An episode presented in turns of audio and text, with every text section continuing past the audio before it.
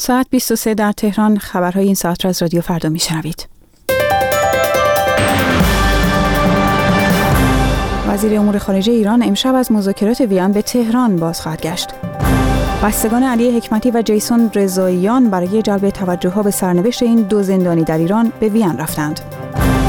و برخی گزارش ها از نقض حکم اعدام سهیل عربی در دیوان عالی ایران است.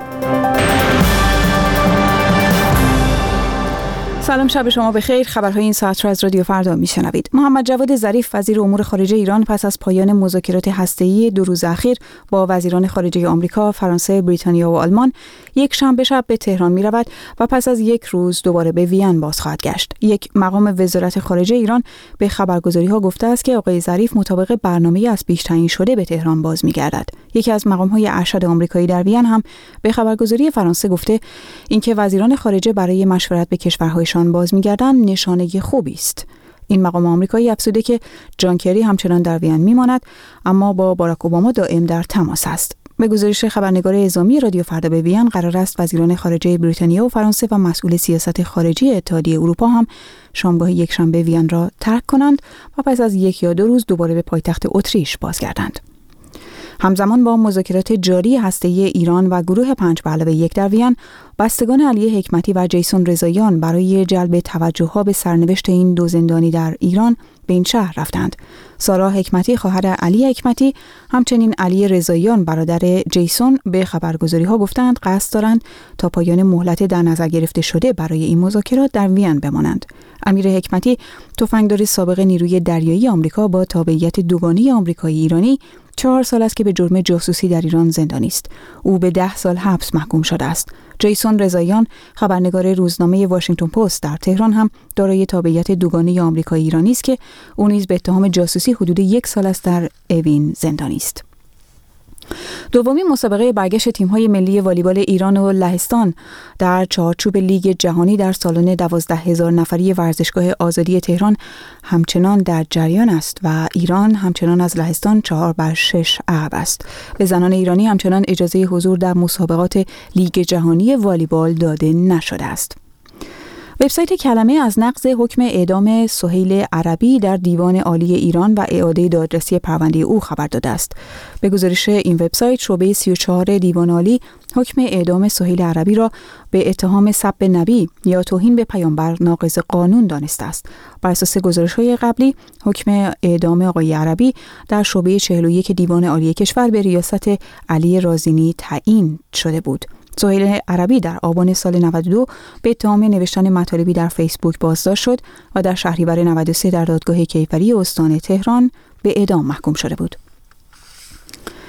نخست وزیر دولت چپگرای یونان اعلام کرد بانک های این کشور روز دوشنبه باز نخواهند کرد و میزان خروج سرمایه ها و سپرده ها محدود خواهد شد.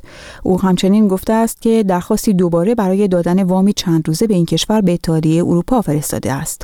روز یکشنبه مردم با تشکیل صفهای طولانی در مقابل های بانک ها در آتن مقادیر زیادی پول از حسابهایشان خارج کردند. در پی تصویب برگزاری همه پرسی در مورد رد یا قبول شرایط اعطای های دیگر به یونان در پارلمان این کشور، بانک مرکزی اروپا اعلام کرد وام دیگری به یونان داده نخواهد شد. همزمان دولت یونان باید یک میلیارد و 600 میلیون دلار قسط وام های قبلی صندوق بین پول را به این کشور تا روز سهشنبه بپردازد.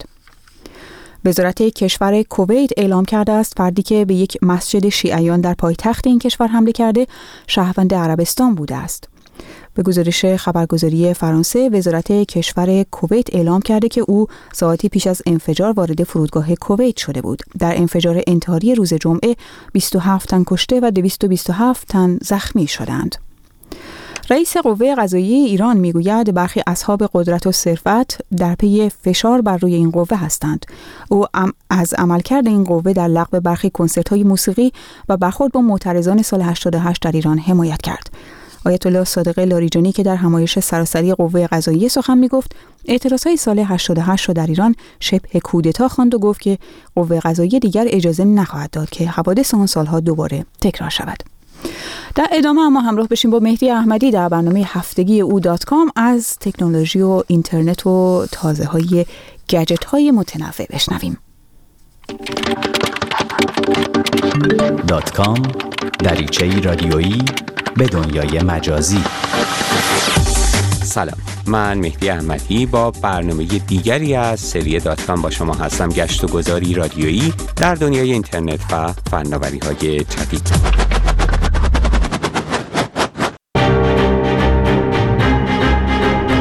همه در بهار امسال منتظر بودند که گوگل از یک تلفن هوشمند دیگر از سری نکسوس رونمایی کند. محصولی که معرفی آن به پاییز امسال مکول شد. اما Nexus جدید چه ویژگی هایی می تواند داشته باشد؟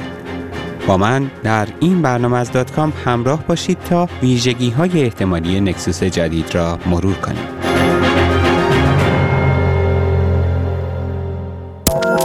تکنولوژی های امروز. گوگل در سال 2010 دو سال پس از آنکه سیستم عامل موبایل اندروید را معرفی کرد نخستین سری از تلفن‌های هوشمند موسوم به Nexus را راهی بازار کرد Nexus در لغت به معنی ارتباط پیوند و اتصال و در معنای وسیعتر به معنای یک یا مجموعه از ارتباط ها میان دو چیز یا چند چیز است. شاید زمانی که گوگل نام Nexus را بر تلفن‌های هوشمند خود گذاشت هم نیم نگاهی داشت به پیوندی که این گوشی ها بین نرم افزار اندروید و سخت افزار متناسب با آن برقرار می کنند و هم حکایت از مشارکتی بود که بین گوگل و شرکت های عرضه تلفن همراه برای تولید این محصولات برقرار شد. اهمیت تلفن های سری نکسوس در دو چیز بود. قیمت مناسب در مقایسه با دیگر گوشی های هوشمند و این امتیاز ویژه که کاربران آن نخستین دریافت کنندگان به روزرسانی های جدید اندروید هستند. نخستین نسل از گوشی های نکسوس علاوه برنامه گوگل نام شرکت تایوانی HTC را بر خود داشت. Nexus One که در ژانویه 2010 از آن رونمایی شد محصول مشترک گوگل و HTC بود وزنی 130 گرمی داشت 512 مگابایت حافظه داخلی و همین میزان حافظه موقت داشت و در این حال امکان اضافه کردن کارت حافظه تا 32 گیگابایت برای کاربر بود. صفحه نمایش این محصول 3.7 اینچی بود دوربینش 5 مگاپیکسلی و موتور محرکه آن نسخه دو یک دهم اندروید موسوم به Eclair بود. کمتر از یک سال بعد در دسامبر 2010 گوگل Nexus تازه ای این بار با مشارکت سامسونگ رونمایی کرد که به Nexus S معروف شد. Nexus S 129 گرمی و صفحه نمایش آن 4 اینچی بود. این تلفن هوشمند که با نسخه دو و دهم اندروید موسوم به Gingerbread یا نان زنجبیلی فعالیت می کرد حافظه داخلی 16 گیگابایتی و رم 512 مگابایتی داشت و سیستم عاملش قابل ارتقا به نسخه 4 و یک دهم Jelly Bean بود.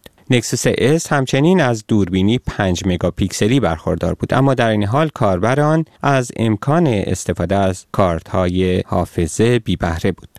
گوگل کمتر از یک سال بعد در نوامبر 2011 این محصول را با Nexus Galaxy جایگزین کرد که باز هم سامسونگ در تولید آن مشارکت داشت. Nexus Galaxy به لحاظ حافظه داخلی 16 گیگابایتی بود ولی رم آن به 1 گیگابایت ارتقا پیدا کرده بود و از صفحه نمایش آن به 4.65 صدم اینچ افزایش یافته بود.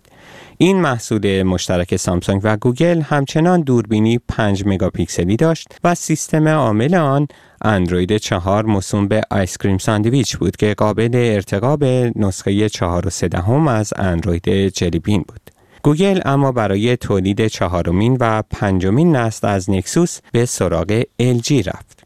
دو شرکت Nexus 4 را در اکتبر 2012 و با تکیه بر نسخه 4 و دهم اندروید Jelly Bean راهی بازار کردند اما این محصول بعد از ارائه اندروید KitKat و اندروید Lollipop قابلیت ارتقا به این دو سیستم عامل جدید را هم یافت نکسوس 4 که صفحه نمایش 4 و 7 اینچی داشت در دو نمونه 8 و 16 گیگابایتی عرضه شد و دو شرکت در این محصول از رم 2 گیگابایتی استفاده کردند.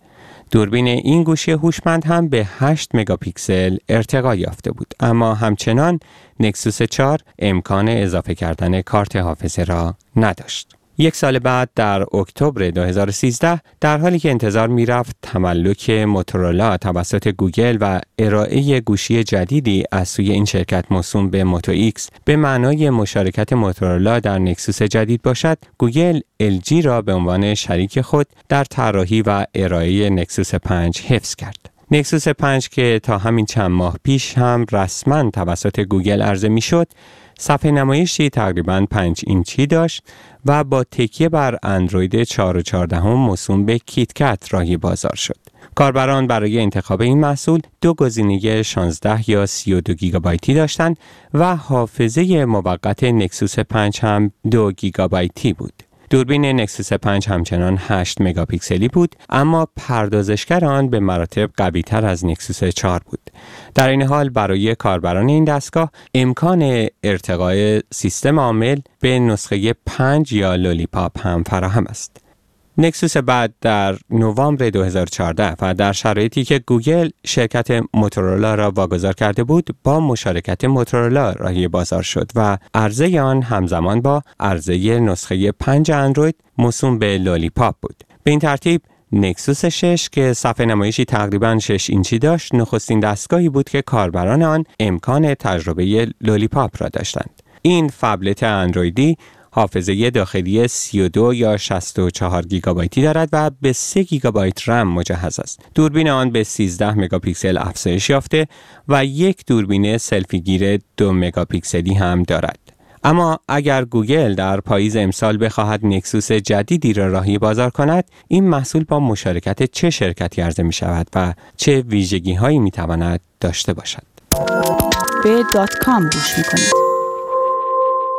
در مورد نکسوس جدید چند گمانه‌زنی اصلی این روزها مطرح است. اولا نام این محصول قاعدتا نمی‌تواند در ادامه نامگذاری نکسوس 4, 5 یا 6 باشد چرا که گوگل در سالهای پیش دو تبلت 7 اینچی با نام نکسوس 7 راهی بازار کرده بود. بنابراین ناظران بازار تکنولوژی های جدید احتمال می دهند که محصول جدید گوگل با توجه به اندازه صفحه نمایش آن نکسوس 5 جدید یا نکسوس 6 جدید نام بگیرد. در این حال یک گمان زنی هم مطرح است که گوگل احتمالا در پاییز امسال دو تلفن از سری نکسوس راهی بازار می کند که یکی 5 اینچی است و جایگزین نکسوس 5 می شود و دیگری صفحه نمایشی نزدیک به 6 اینچ دارد و جایگزینی برای نکسوس 6 خواهد بود. اما آیا دست کم یکی از این محصول ها با ادامه همکاری گوگل و موتورولا شکل می گیرد؟ تا اینجا پاسخ به این سال منفی است. گزارش ها در بازار فناوری های جدید حاکی است که شرکت کره LG و شرکت چینی هواوی در تولید نکسوس های جدید مشارکت خواهند داشت. بر اساس گمان زنی ها LG خود را آماده می کند که دومین نسل از نکسوس 5 را با نام احتمالی نکسوس 5 2015 راهی بازار کند. همچنین گفته می شود که شرکت چینی هواوی هم در حال کار روی نسخه دیگری از نکسوس جدید است. شایعی که توسط شعبه بریتانیای این شرکت چینی مهر تایید خورده. انتظار می رود که نکسوس هواوی با صفحه نمایش 57 اینچی جایگزینی برای نکسوس 6 باشد و نکسوس جدید LG هم نسخه ارتقا یافته ای از G3 یا G4 باشد که هر دو صفحه نمایشی 5 و 5 اینچی دارند. همچنین با توجه به محصولات اخیر دو شرکت هواوی و LG انتظار می رود که کاربران نکسوس جدید شاهد دوربین هایی با کیفیت بهتر باشند. یک نکته دیگر در مورد این دو محصول احتمالی این است که عرضه این محصولات همزمان با عرضه رسمی اندروید M خواهد بود که اخیرا از آن رونمایی شده و بنابراین انتظار می رود که این محصولات نخستین گوشی هایی باشند که با تکیه بر اندروید M به دست کاربران می رسند. در این حال انتظار آن است که نکسوس جدید چه محصول LG باشد و چه هواوی یا دو محصول از هر دو شرکت در نشست پاییزه گوگل با توسعه دهندگان تلفن همراه در ماه اکتبر معرفی شود و با چند هفته فاصله در دسترس کاربران باشد.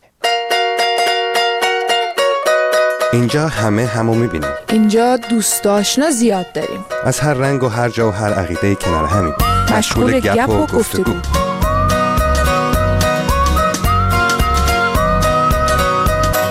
اینجا فیسبوکه. فیسبوک رادیو فردا. facebook.com slash radio فردا در پایان برنامه دیگری از سری دات کام هستیم. با ما می توانید به نشانی الکترونیکی دات کام at رادیو فردا dot com در تماس باشید.